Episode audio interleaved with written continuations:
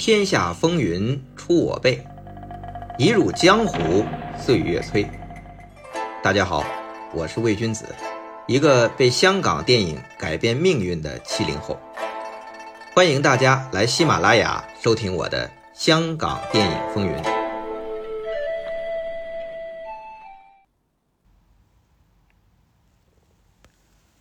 话说上世纪七十年代初，龙虎武师陈元龙遇到机会，迅速上位做男主角和武术指导。可惜啊，连续遭遇两个公司，一个不靠谱卷钱跑路，一个票房扑街关门大吉。陈元龙初入电影行就受到如此打击，一时无法接受，便去投奔移民澳大利亚的父母。但面对水土不服的异国他乡，还要转行做其他工作，陈彦龙也是无法说服自己啊。于是想了想，半年之后重回香港，再入电影圈一边做起了演员，在风月笑片中与肉蛋艳星，或者动动嘴皮子像金瓶双燕，或者也得赤膊上阵。上床拍拍爱情动作的场面，像花飞满城春；另一面呢，则是重操旧业，找师兄朱元龙，也就是洪金宝，继续做龙虎武师，危险动作、替身什么都做。你说这个阶段的陈元龙啊，他暂时是没有什么奢望啊，在电影上能有什么事业，眼前呢还是填饱肚子要紧呢。因为连生计都困难，还谈什么理想啊？那这个时期，成龙啊，也就是陈元龙，拍了两位大名鼎鼎的导演的电影，一位当然是武侠大师胡金铨导演的《忠烈图》。当时胡金铨已经和台湾的联邦影业结束合作，回到香港和嘉禾联手。连拍了两部类型感非常强的武侠片，《迎春阁之风波》和《忠烈图》。这两部戏都是由当时艺名还是朱元龙的洪金宝担任武术指导。对洪金宝和胡金铨来说呀，于公于私啊，这都是理所当然。于公，洪金宝是嘉禾的签约武术指导，那胡金铨是嘉禾的合作导演，这两部戏。胡金铨和嘉禾谈的是《迎春阁之风波》，版权归嘉禾，《忠烈图》版权归他自己，但是由嘉禾出资和发行。所以洪金宝拍嘉禾的戏是分内之事，这是于公。于私，这胡金铨与洪金宝那可是师叔师侄的关系啊！啊，师叔师侄的关系啊，对吧？换句话说。胡金铨是看着洪金宝长大的，这是其一。其二啊，这洪金宝是胡金铨御用武术指导韩英杰亲手培养的接班人。侠女时代，洪金宝就跟着韩英杰担任副武术指导了。等到《迎春阁之风波》和《忠烈图》，这韩英杰呀，干脆只做演员演出，武术指导的重任就正是。传给洪金宝了，所以说这胡金铨与洪金宝的关系非比寻常。洪金宝特别尊重胡导演，胡金铨也特别倚重这小三毛，所以这是他们爷俩的关系。不过，你说这胡金铨跟洪金宝关系这么亲密，那么胡金铨与成龙呢？那成龙不是洪金宝师弟吗？我敢说啊，当成龙还叫陈元龙的时候，胡导演对这位龙虎武师的印象应该没有那么深。怎么证明呢？从成龙出演《忠烈图》就能看出来。我们这些影迷看了多少遍？最近从大银幕上又看了个仔细，哎，发现这《忠烈图》真是宝藏电影。什么宝藏？龙虎武师的宝藏。洪金宝是把自己的叔叔伯伯，什么袁小田呐、周小来呀、韩英杰呀、徐宗鹤呀，还有师兄弟好朋友，从春秋戏校粉菊花的徒弟钱月生、林正英、董伟，中华马承志的徒弟陈会义，东方唐迪的徒弟火星，到自己于占元师傅这边的啊，袁奎、袁彪、袁华、袁武，还有先行逃跑出师门的大师兄吴明才。基本大家都出镜了，无论戏份多少，几个镜头你也能找出来。这个呀，在我们本季的第二十五期啊，洪金宝影坛领路人都有谁呀？那其中非常仔细的把他们都找出来过。但有意思的是啊，唯独成龙啊，怎么找都找不到，认不出。不仅是我们这些影迷啊，连作为亲力亲为的胡金铨大导演也不记得成龙有演出过《忠烈图》。为什么会是这样呢？原来啊，成龙啊当时特别缺钱，所以他就跟洪金宝说：“师兄啊，你就让我多赚点吧。”所以这洪金宝就安排这成龙一会儿演兵士，一会儿演海盗。又做替身，反正都是尽量不露脸的角色，这样成龙就可以一直演下去。胡金铨啊，后来回忆说，他当时啊只记得一个男孩子啊，一个小武行跟他说：“胡叔叔，你就让我多赚点吧。”但完全不记得名字。直到成龙后来成为那个大动作巨星，见到胡金铨和他说：“胡导演。”啊，我演出过《忠烈图》，而且演了三十六天呢，这胡金铨才有些印象。由此可见，那个时代的陈元龙，在大导演胡金铨眼里啊，只是一个叫不出名字的小武行。相比洪金宝已经独当一面，差距还是非常大的。那么，除了在《忠烈图》不露脸跑龙套之外，成龙和师弟元彪还跟着洪金宝去了韩国，在嘉禾当时正力捧的新导演吴宇森的一部功夫片，叫《少林倚天拳》啊，后来改名叫《少林门》。在那部戏里，他又担任龙虎武师。成龙啊，也发现这位叫做吴宇森的新导演，当然后来成为大导演了，拍起戏来挺狠的。他不像他合作的一些老导演，得过且过，随便拍拍就算。那这部《少林门》也是胆子够大的，居然跑到三八线边上拍动作戏，而且很多动作戏都是要求极高，逼得武术指导和一帮龙虎武师玩起命来啊！设计了、拍摄了很多危险的动作。成龙本来是做替身，但因为形象不错啊。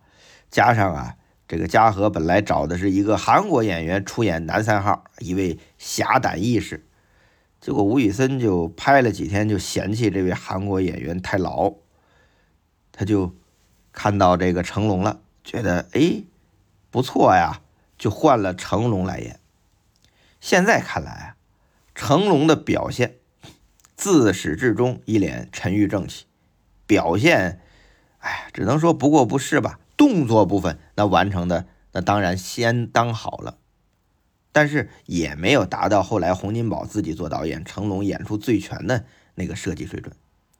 不过对于刚刚开始拍动作片的吴宇森来说，已经很满意了。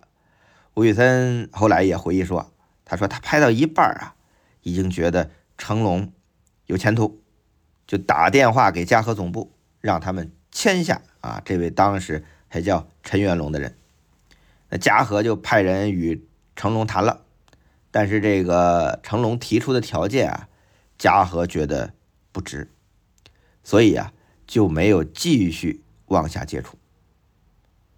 那这件事证明什么呢？我觉得啊，只能证明吴宇森有眼光，因为他看到成龙有潜力。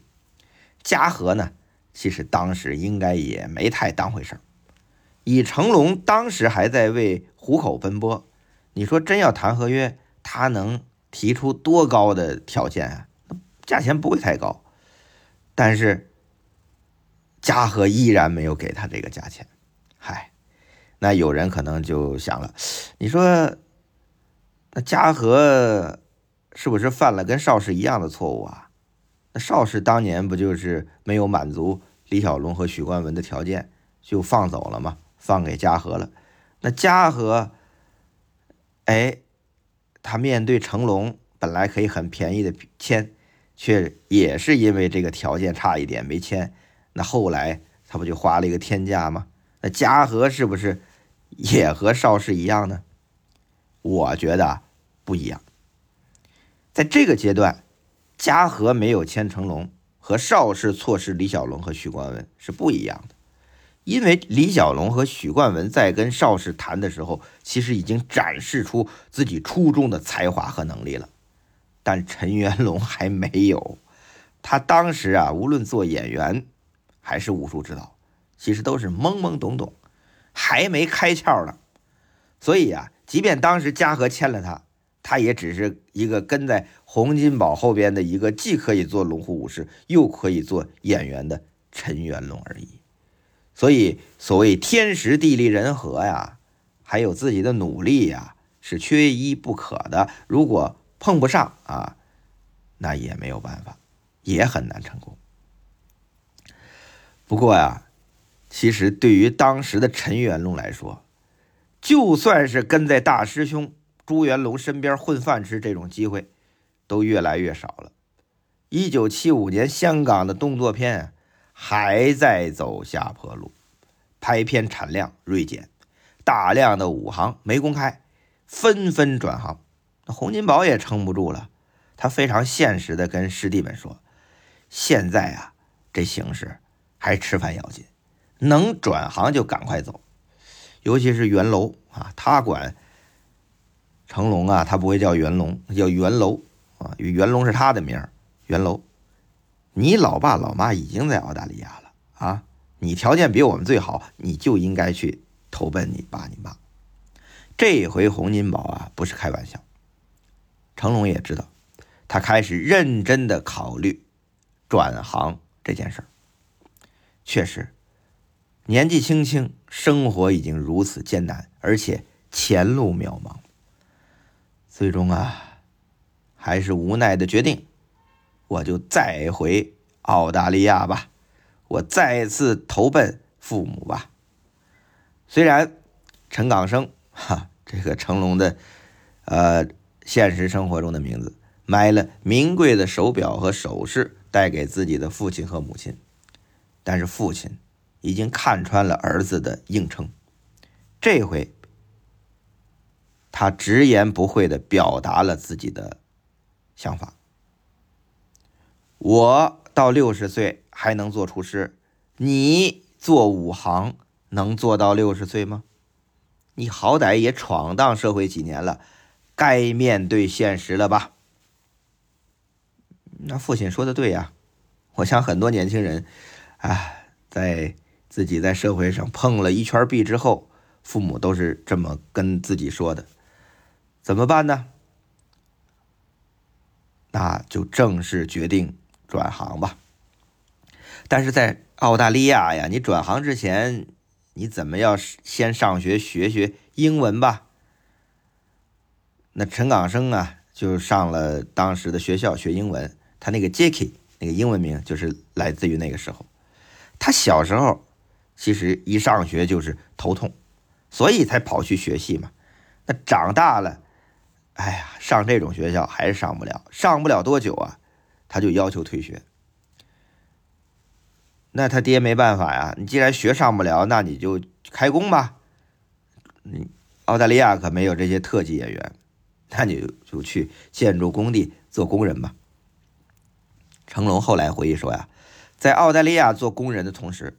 他还兼职去当地的餐馆做帮厨，打两份工，每天累的是筋疲力尽，回到家里是倒头就睡。为什么？哎，做的这么辛苦呢？嗨，就是要累到自己完全不去想事，不去想事情，因为一旦你有时间思考，你面对这样的现状，不是自己想要的。这对于陈港生来说是非常痛苦的，因为真的，他见识过电影的流光溢彩和梦幻世界，可是，在现实中，他做的是建筑工人和餐厅的帮厨。对于空有一身绝活的陈元龙来说，哎，这可是英雄无用武之地。每当想到此处啊，这陈港生的心情就难以平静。所以他不能让自己想事儿，就疯狂的打工，累到让自己完全没有时间和精力思考。但即便如此啊，依然没有斩断啊陈港生对于电影的热爱，对于梦想的追逐。在他到达澳大利亚的时候，他就邮寄了一些信件给他认识或者说能够够得上的香港电影界的像武术指导啊、制片人啊，告诉他们。可以通过这个地址找到他，这就相当于留了一个火种，给自己留了一点希望。这事实证明，陈港生这么做对了。又是几个月后，啊，累得半死的陈港生有一天就接到了电话，电话。来自成龙一生最重要的两个合作伙伴之一，哪两个重要合作伙伴啊？一个是他后来认作干爹的嘉禾老板何冠昌，一个就是他认作哥哥的陈自强。这打电话的就是陈自强。陈自强啊，在当时的香港影坛那是很知名的电影监制和制片人。一九七三年。他监制过一部电影，是张森导演的《爱欲奇谭》。这部戏是当时很流行的、带有一些成人趣味的时装喜剧，推出后大受欢迎，获得票房成功。从这部戏你可以看出，陈自强在香港电影圈那个时候就已经有很强大的人脉了。你看参演的啊，有谢贤、邓光荣、秦祥林。这三位都是当时红遍港台的小生，有老牌性格演员张冲，能编能导能演能制片的全才影人陈浩，有脚踏影视歌综艺的全能艺人肥肥沈殿霞。这六位啊，再加上这部戏的监制陈自强，就是香港演艺圈赫赫有名的银色鼠队。七人义结金兰，一起玩，一起工作。那这部《爱乐奇谈》啊，就是他们这个组合的结晶，酒色财气，活色生香，和他们的生活呀也是非常的接近。说起来啊，这个香港电影界义结金兰啊，以小圈子组织。进行生产互助、彼此支援的传统，还真是挺久的了。你说五十年代，国语片界在九龙的一间房子里啊，住着七个搞电影还没成功、还很落魄的年轻人，他们呢就结为了异姓兄弟，因为大家啊。经常是没公开的，所以他们就给自己取了一个外号，叫什么呢？叫七大贤。这七大贤都是哪七位呢？老大冯毅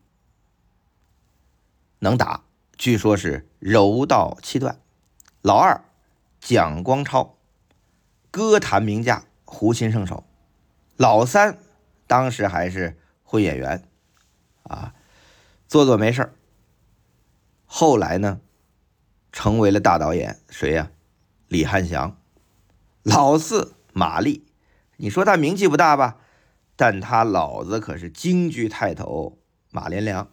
老五沈仲，那制片人、导演什么都做。老六叫宋存寿，后来去了中国台湾省，成为著名导演，代表作《窗外》。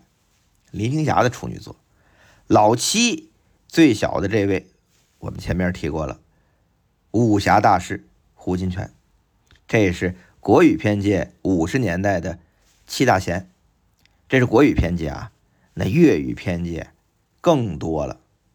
最有名的七公主，七位童星出道，成为少女依然走红的女明星，也是在六十年代义结金兰。这七公主哪七位啊？冯素波。沈芝华、陈宝珠、萧芳芳、薛家燕、王爱明、冯宝宝，这七位当年最红的就是陈宝珠和萧芳芳，他们两大影迷的这个阵营啊，那种疯狂啊，可不比现在追顶流的差。冯宝宝啊和薛家燕在当时也是很受欢迎。但冯宝宝啊，成为七公主的时候才十多岁，还真是一个小童星呢，小女孩是最小的公主。她成为少女时啊，演的一部粤语武侠片啊，我挺喜欢的，叫《小白龙》，学日本武士片很出色。那八十年代啊，演武则天和杨贵妃，那是我少年时代最喜欢的两个剧了啊。冯宝宝演的成熟妩媚啊。又有杀气啊！我说的是武则天。那九十年代就是《新不了情》和《九二黑玫瑰》的黑玫瑰，也是有出色的演技。薛家燕就是我们这一代印象最深的就是《食神》那个评委了，还有一些 TVB 的剧集。这七公主啊，其实在当时都是挺红的。那七公主这称号一经出现啊，电影圈居然也有人要跟风对应。当时粤语电影界几位当红的小生，像谢贤、吕奇、胡枫、曾江，也凑了七位，嚷嚷着也要结拜。结拜也可以，你叫什么名儿？我们叫七驸马。嘿，人家美少女叫七公主，你们叫七驸马，这不明摆着要占人家便宜吗？太不合适了，起哄也不带这样的，所以这七驸马也就不了了之。那七公主之后啊，这个粤语片界又出现了这个结拜成风，又出现了八牡丹和九大姐。这个七公主啊是少女明星，那八牡丹呢就是当家花旦结拜。这八牡丹包括邓碧云、凤凰女、罗燕青、于丽珍、于素秋、南红、林凤。其中于丽珍啊就是擅演东宫正牌苦情娘娘著名。那跟她对应的，那当然就是西宫李香琴了嘛。那于素秋就不用说了，刀马旦出身的武侠皇后。南红经常与谢贤搭档，后来是嫁给了导演楚原。林凤啊，邵氏力捧的粤语片女星。有人问了，怎么邵氏也拍粤语片呢？对，邵氏五六十年代一直有个粤语片组的。林凤当时特别有名，是玉女明星。不过呢，息影之后，三十六岁的时候服用了过量的安眠药离世。张国荣是他的铁粉啊。张国荣生前一直想拍《林凤传》纪念他。啊，这说的是八牡丹啊，八位粤语片的当家花旦结拜。那既然啊，八牡丹是当家花旦一结金兰，嘿，那么就有了九个二帮王结拜。我们号称九大姐。哎呀，我一念这九大姐，就就念念的像一种昆虫，九大姐啊，这么念。那有人问了，哎，九个二帮王组成的这个什么叫二帮啊？二帮啊，就是广东粤剧中相比啊这些当家花旦来说的第一女配角。我们前面讲了，比如东宫于丽珍就是当家花旦，那么演配角、演反派的那西宫李香琴就是二帮。所以九大姐就是一帮粤语片啊演金牌配角的女演员组成的。那这九大姐都是谁呢？是李香琴、任冰儿、朱日红、金颖莲、许青青、黎坤莲、殷丽丽、梁素琴、谭倩红。其中我要是重点提的是朱日红啊，她后来是转了幕后，从事场记。和副导演工作，因为经验丰富，人称场记王。之前是二帮王，后来是场记王。八十年代新艺城的电影大多是他担任副导演，那是非常经验丰富。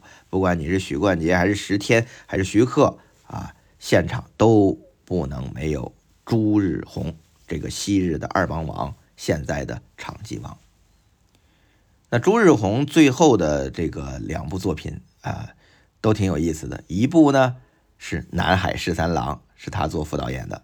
他离开电影工业的最后一部戏叫《Miss 杜十娘》，是杜国威，也是《南海十三郎》的这个编剧啊做导演的一部戏。好了啊，七公主、八牡丹、九大姐，按数字七。八九都有了，还有更多的吗？有，粤语片界还有一个十的数字的一个群，是一个导演群。这十位合组了一个名字，叫做十兄弟。这十位导演都是谁呀？分别为黄岱、莫康石、龙图、胡鹏、冯志刚、李铁、吴回、黄鹤生。卢雨琦、朱姬这几位啊，当年都是大名鼎鼎。看着七公主、八牡丹、九大姐人家演员结盟，于是也组织起来，八拜结交，号称十兄弟，也叫十大岛。